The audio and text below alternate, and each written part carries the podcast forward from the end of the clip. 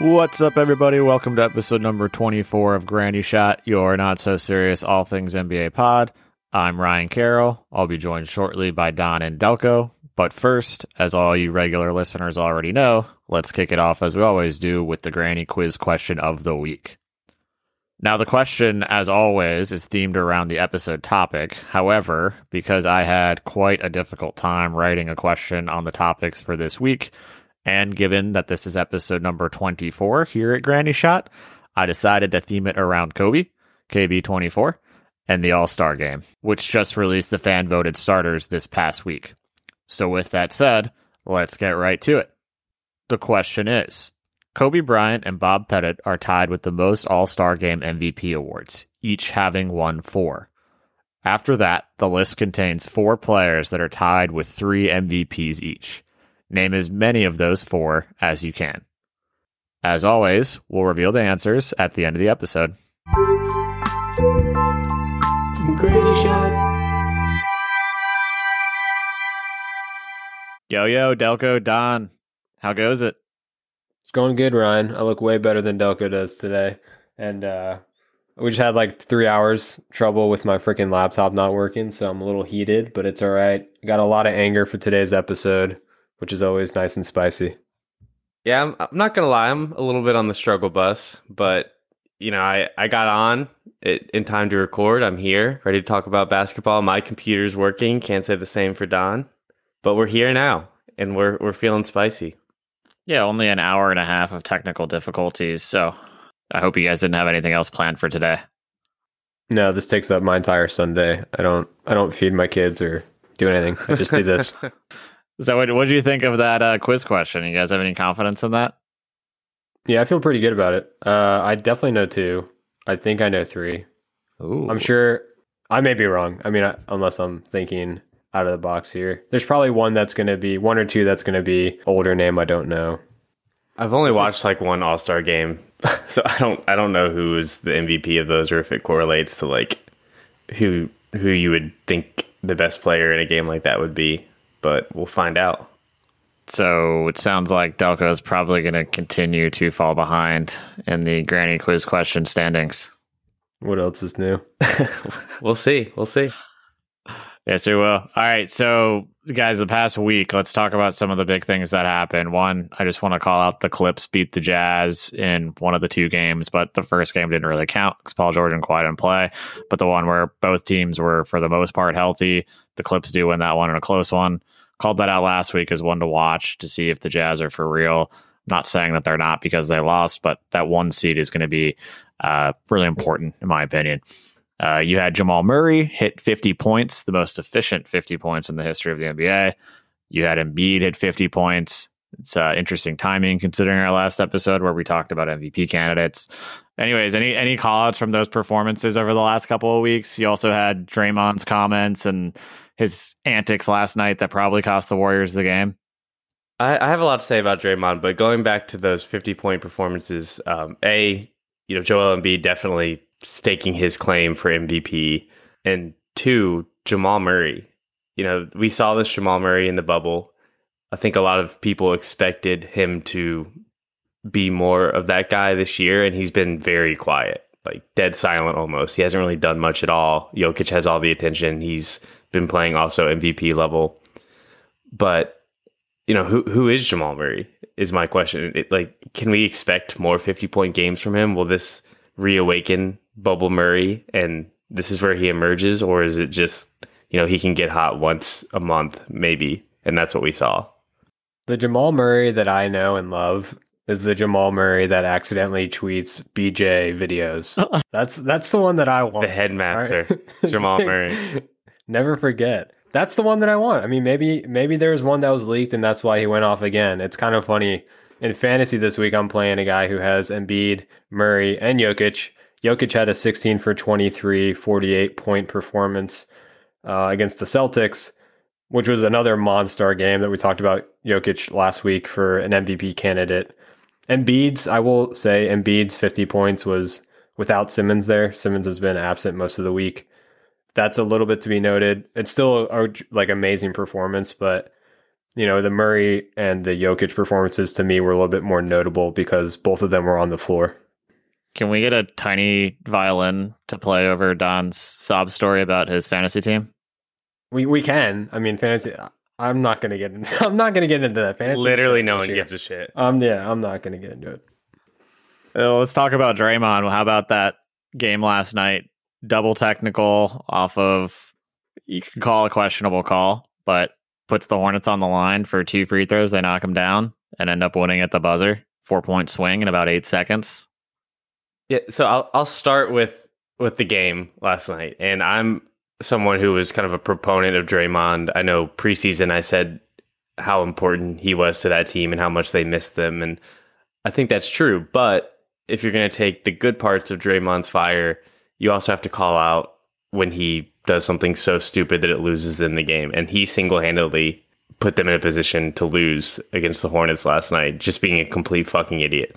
And I think his comments this week were just so wildly out of touch.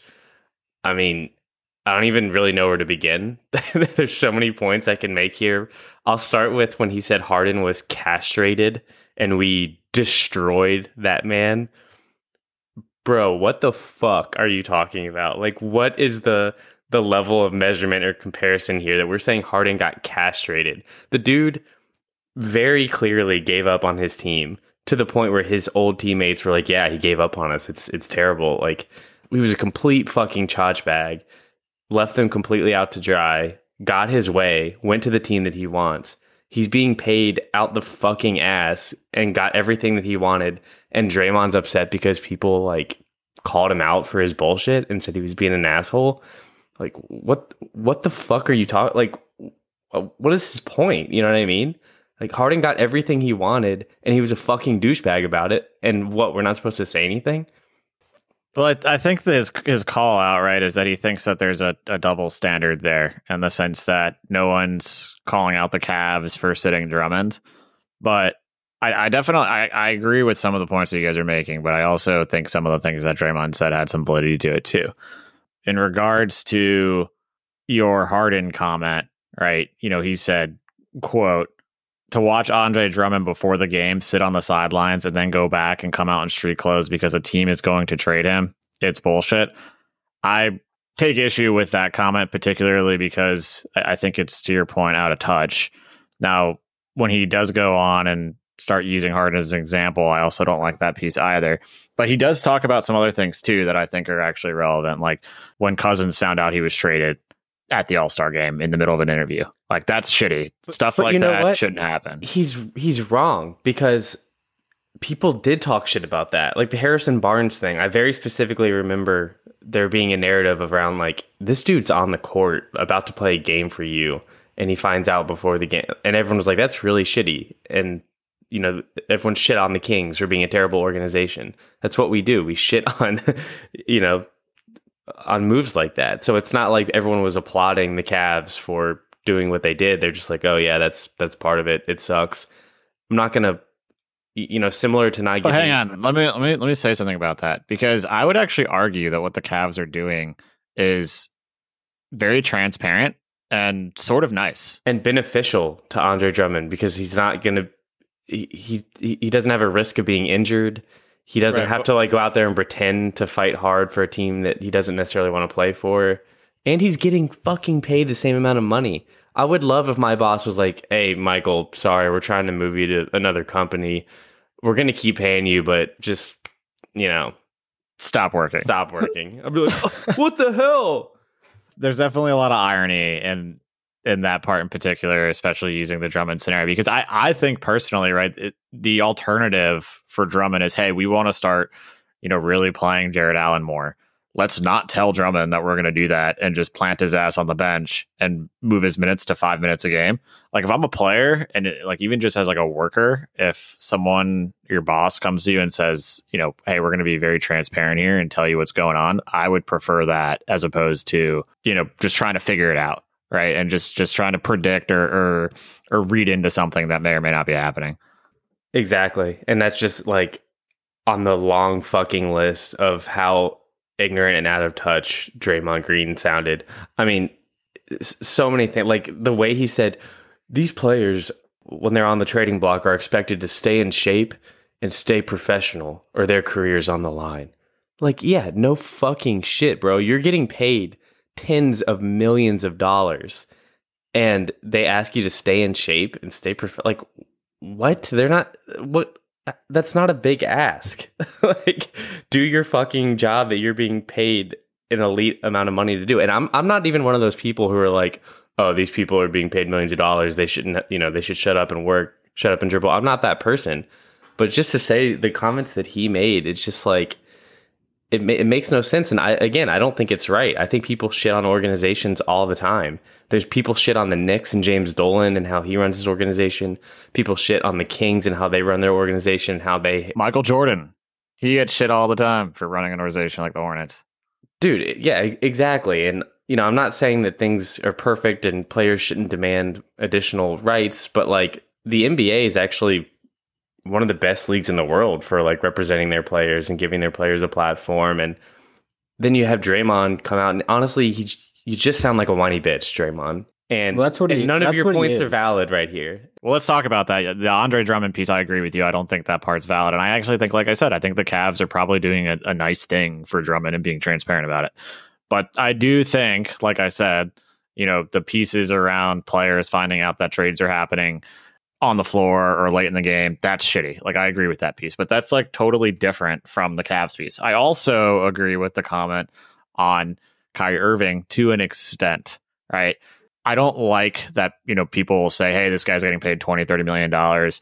It doesn't matter what their mental health is, right? Mental health can be an issue regardless of how much you're getting paid, regardless of who you are. So that part's im- important. Uh, So his comments on Kyrie, I resonate with a little bit, but the way that he said it, I didn't like it because I also I don't think you guys can correct me if I'm wrong. I don't think Kyrie ever came out and said, "Hey, I need time off for my mental health." I think he was just like, "Yo, I need a break." Uh, Well, Right, we, we he- don't we don't know. Like maybe he texted the owner and provided details, but the owner certainly didn't step up and say Kyrie is in contact with me and we know everything that's going on. It definitely seemed like he was like, I don't know, you tell me, you know. And so that's I think that's a, a that's a good point, Ryan. Like we I think we should respect uh, you know mental health regardless of uh, of how much they're being paid or anything, but there's also just a standard of professionalism. Like if you're being paid that much money and you're that important to a team, then be more transparent. And it definitely doesn't seem like Kyrie was. And I don't think we really know for sure.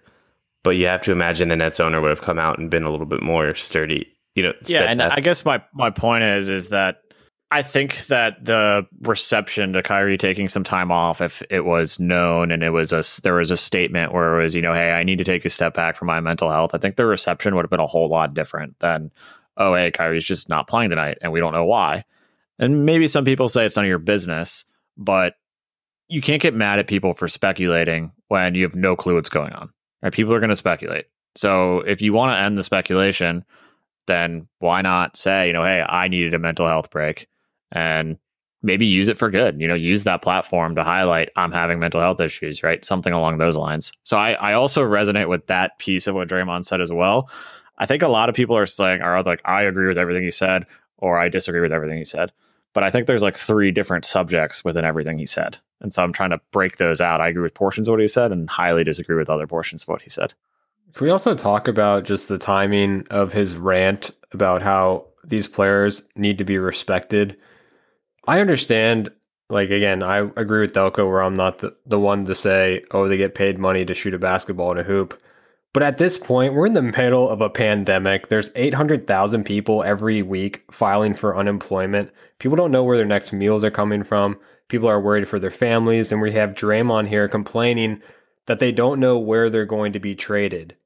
It's like people don't worry about that in, in normal life. They worry about if they can keep their job and still continue to, you know, pay food for their families. or like the just like- essential workers who have had to go in and you know risk contracting the virus every day whereas the nba is like maybe the safest place you could possibly be because of how stringent they've been with with testing and keeping everyone safe and it i'm with you don it's just completely out of touch and like not being empathetic to the situation that a lot of people in the country and the world are dealing with right now. Yeah, it is completely out of touch with society, and it was a huge fault for him to say that. And he he really should issue an apology considering everything in the world that is going on and has been for the for the past year and a half. That's not No going to one wa- happen. I know, but no one wants to hear continue to bitch about respect and not having their own respect because because they're going to get traded to another multi-million dollar organization in another great city. It's like fucking spare me. Like no one wants to hear your shit. And then the Like, irony some- of a couple days later, he's like screaming into the face of a ref, like not treating him with in, any respect, and then ends up losing the game for his team. So yeah, Ryan loves Draymond. That's why he's holding back.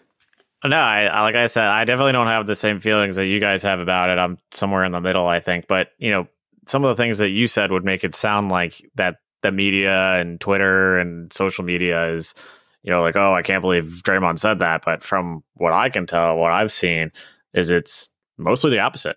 Most people saying, you know, hey, I I agree with what he said. There should be changes. So, you know, why? Yeah, we live in a soft world, Ryan. We live in a soft, soft world. I'm just not really sure like what the changes like what what is he even asking for really, you know, like I mean with Harden what what does he want us all to like uh, stand up and applaud Harden for being so brave to demand going to Brook like what the fuck does he want with that?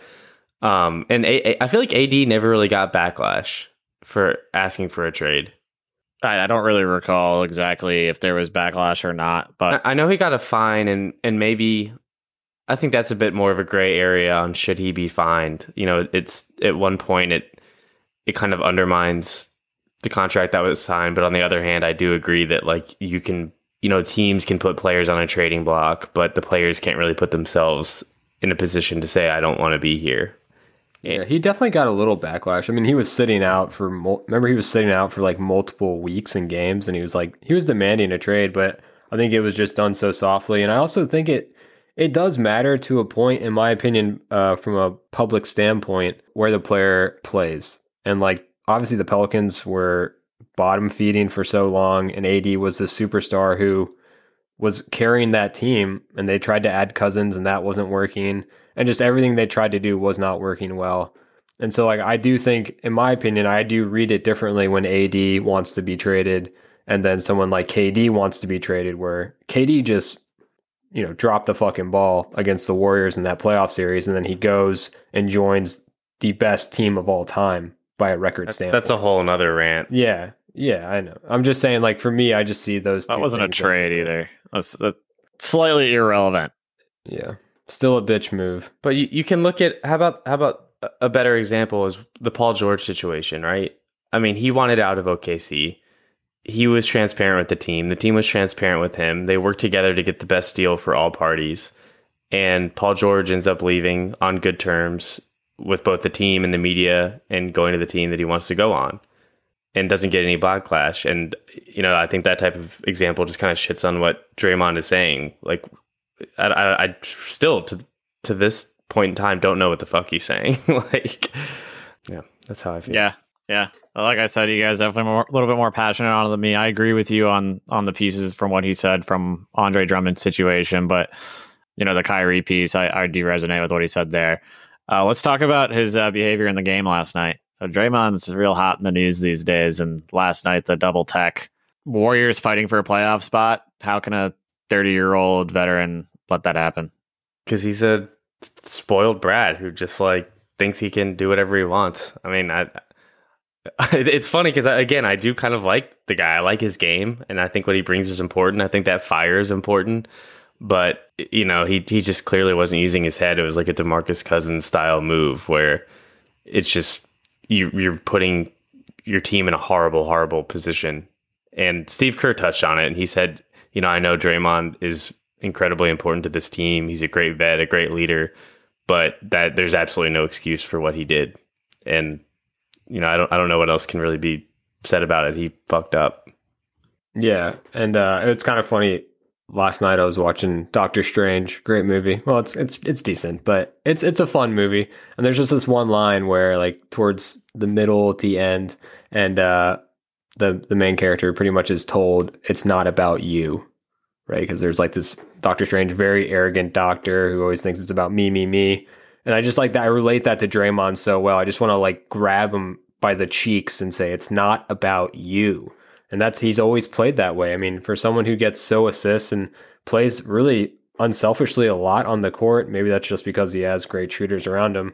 He can be so incredibly selfish and lose the moment and not think about the team and only think about himself in these very finite circumstances and he and he blows the games for his team. And I just I think that's his it's always been his biggest fault um, as a player. As we all know he has a lot of upside. I mean again he's great at distri- distribution defense leadership. He has a lot of great capabilities and characteristics.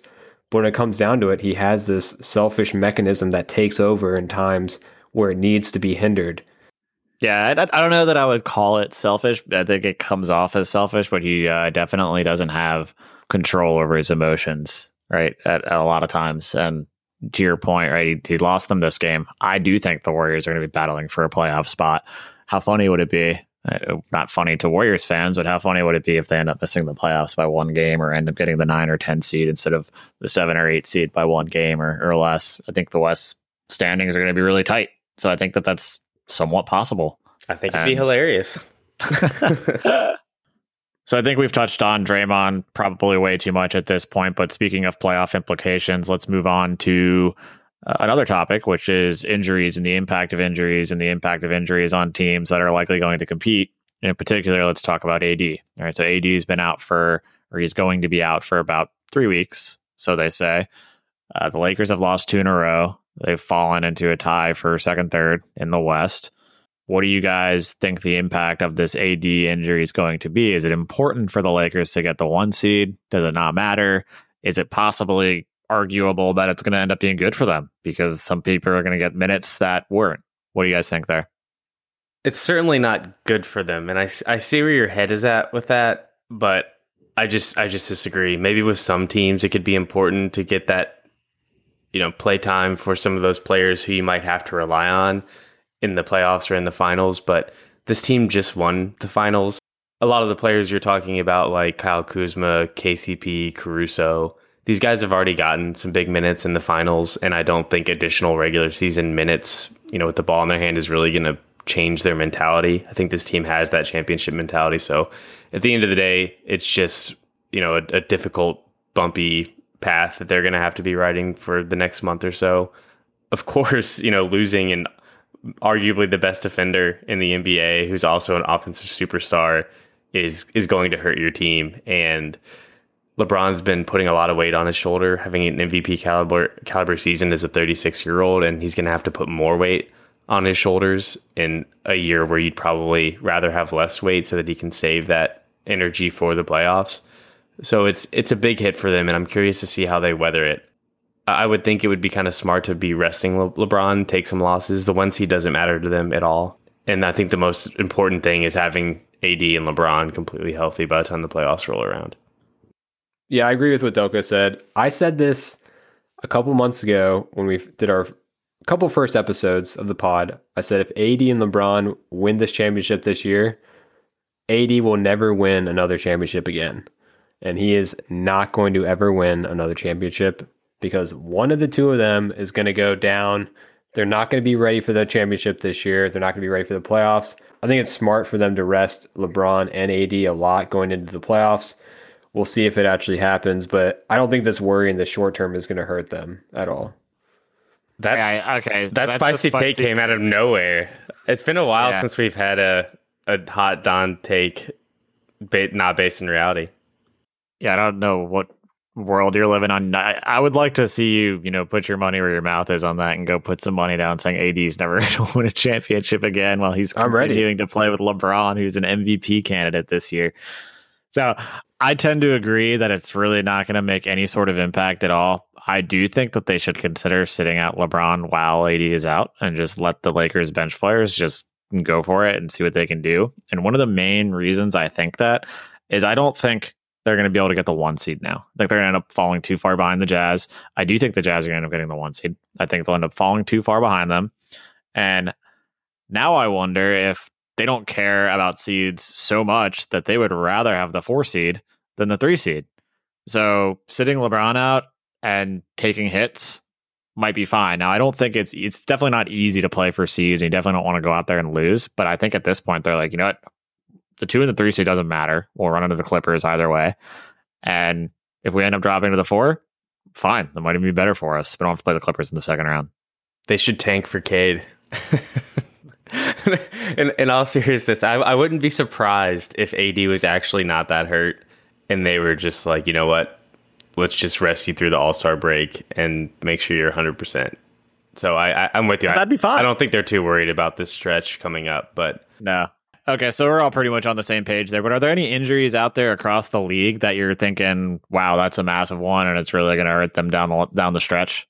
I mean, it, not even just injuries, but just resting players. Kyrie, Harden, and KD is an example. They're not getting a lot of on court time together. Does that worry you? The bitch squad. Yeah, they can just fuck themselves. I don't really want to talk about them, to be honest. I'm going to talk about Marcus Smart. I think getting him healthy back to the Celtics is so incredibly important. He's out for multiple weeks, and then he just said again, like his calf still hurts like hell, and we don't even know when he's coming back. And with Kemba, I mean, Kemba is is far from the days of health. Let's say that he is he is a walk-in skeleton. I mean, the man is built out of sticks. He dropped 28 the other night. It, yeah, that happens like once in a blue moon now. I'm just saying you cannot rely on Kemba Walker's health. Unfortunately, I mean, former Hornet, love him to death. You just can't rely on his health right now. And Marcus Smart is going to be needed with that team. I think he is the most important piece of that team that is missing right now especially with Jaylen and Tatum playing well. I just don't think Payton Pritchard is going to be the one that leads them into a playoff contention series. And I don't know. I, I, there's still a lot of the season left. I just I do worry because I without Marcus Smart on that team, I don't think the Celtics are really that competitive. Well, that that's an interesting one. I honestly I didn't think that one was going to get brought up, but I will say, you know, while we're at it, Marcus Smart, Kemba, Jaylen Brown, and Jayson Tatum have only played 28 minutes together this entire season. So I do think some of the struggles that people are calling out from the Celtics might be a little overblown once they're fully healthy. I will also say that next week we're planning to do a Celtics specific episode, so we should probably save all this talk for next week. What about any other injuries out there that you guys are super concerned about? I have a few. First, I want to go back to the Nets comment. I know Don doesn't want to talk about them, but Ryan, you asked, could it be helpful for the Lakers to to you know, have some of those bench guys play while AD's out. I don't think so with the Lakers, but I do think so with the Nets. I'm not worried at all about the big three's chemistry, like at all. When they're all on the court together, they're going to be completely fine. They're going to ball. They're just way too talented to not. But what they could really use is some development and chemistry of some of the other guys and how they integrate with some of these other players. So I do think it's important that while these guys are resting and sitting, you have some of the other bench guys that are able to step in and play. I think Claxton's coming back soon from in- injury. And so, you know, getting him integrated back into the team and seeing what he can bring to the squad, you know, things like that I think will be really important. From an injuries perspective, there's kind of two big ones that are, are standing out in my mind. And one team is being more affected than the other. The first is Jrue Holiday. That one is really killing the Bucks. I mean, they're they're losing a lot of games, and unlike some of these other teams who don't really care about the regular season that much, and they're confident that once they get in the playoffs they'll be okay. I don't think the Bucks have that same confidence, and they're also more of a new group that's playing together. You know, Jrue Holiday never really got that integration and and determined like where he fits on this team, and that's something they want to be figuring out right now, not you know come playoff time. So I think they're sweating that a little bit, but hopefully Jrue will be back soon. The other one is CJ McCollum and, and Nurkic, two massive guys for a, a Blazers team that I know Don and I loved preseason, had them finishing third. I am blown away by how well they're playing without those two guys. Dame is really putting that team on his back, and it's it's been really incredible to to watch him just drag that hobbled team into a position to finish in the top half. But when those two guys come back, I think they could be as good as Don and I originally thought. And I know we were questioning ourselves a little bit, but if they can be this good without those two guys, CJ was having a career year. He was playing out of his mind. And Nurkic was kind of getting reintegrated, but I think we saw in the bubble what he's capable of when he's fully healthy. If those two guys can come back and play to their potential, I genuinely believe they can beat anyone. Yeah, I, I like that. I mean, it's also forced time for some development, some more development at least with Gary Trent Jr., who stepped up and getting him back in the flow of, of playing well, as, as well as Covington. Covington was playing really poorly beginning of the season, and he's stepped up huge, especially over the past couple of games, especially with Nur- Nurkic going down. So I would love to see the Blazers step back up. In regards to Jrue Holiday, I definitely think that there is cause for concern for the Bucks. I am a I'm more of a second tier Bucks fan. I love Giannis. I am very worried with with Jrue Holiday gone. It forces Giannis to play more of a point guard position and, and bring the ball up a lot, which he does with with Jrue out. And while that's good from a statistical standpoint for those fantasy owners, it really hurts the team. And DiVincenzo, he is so hit or miss as a player. Like you definitely need to get more minutes to other guys, and I think he tries to fill the role of Jrue sometimes, and he's nowhere near the caliber of player. So if I'm the Bucks, the only way I think they make any type of championship run is if two things happen. One, Jrue Holiday comes back healthy and plays like the all star he can be. and then the other one is is the big one. And Delco, you know, my favorite defensive player in the NBA, Torrey Craig, needs to come oh my god! He to wow, Is up Torrey Craig like paying you or something? like, why are we even talking about Torrey Craig? This is like the third time Don's brought up Torrey Craig. To- If, I would love to if, see if Torrey Torrey Craig Craig can improve his Gatorade passing game, like he needs to get those glasses or cups of Gatorade, Gatorade to the team efficiently and quickly with a Yeah, he- positive attitude. They need those electrolytes, and Torrey Craig can deliver them. I'm like almost I'm pretty much out on the Bucks this year. I think I mean I just think the Nets are going to win it all unfortunately. I I just and also looking at how the Bucks have been playing, you need Jrue to step up and you need defensive presence. They just don't really have it that much and Giannis has been playing really well. If you look at the games he's had with Jrue going down, they've been phenomenal. It's just not enough and you know, a lot of question marks for that franchise coming this offseason for sure and what do they need to do? Yeah, I, I, agree that Jrue is important for that team, but I also you can go back to prior episodes when I said when they made that trade, I don't think it made them any better. So even with Jrue, I, I don't think it matters. Right, he'll come back. Maybe if he comes, maybe with Jrue and without Jrue, they advance one extra series in my mind. But I don't think it really matters because I, I don't really see them as getting out of the East either way. So but it's not a huge one to me. The Blazers one is interesting. I agree that they've been playing really well. Um, I do think that some of the things that have been highlighted is that McCollum's not a good defender. Nurkic is a very average defender, and they've had chances to play a very defensive lineup in the last couple of weeks, and I think that's helping them. So we'll see how that shakes out once they do have those options back there from uh, Nurkic and McCollum coming back. Sounds like Nurkic is actually on the upswing of possibly coming back in the next two or three weeks, right after the All Star break. All right, so that wraps it up for us on this topic. We'll be right back after a short break with the Granny Quiz question of the week. Granny shot. All right, guys. So, Granny Quiz question of the week. Before we jump into that, let me just address one thing. For those of you that have listened to our prior episodes, we did a Granny Fantasy segment specifically around the upcoming week in fantasy basketball. We are making a decision to pull that out and put it into its own little series. So, you can check that out every single Monday. We'll have that published. It'll be its own little five ten minute episode. Same gang that you hear here but it's going to be specific to fantasy, real quick snapshots of what we think you should do, how to help you dominate your league, things of that nature. But let's get into the granny quiz question of the week.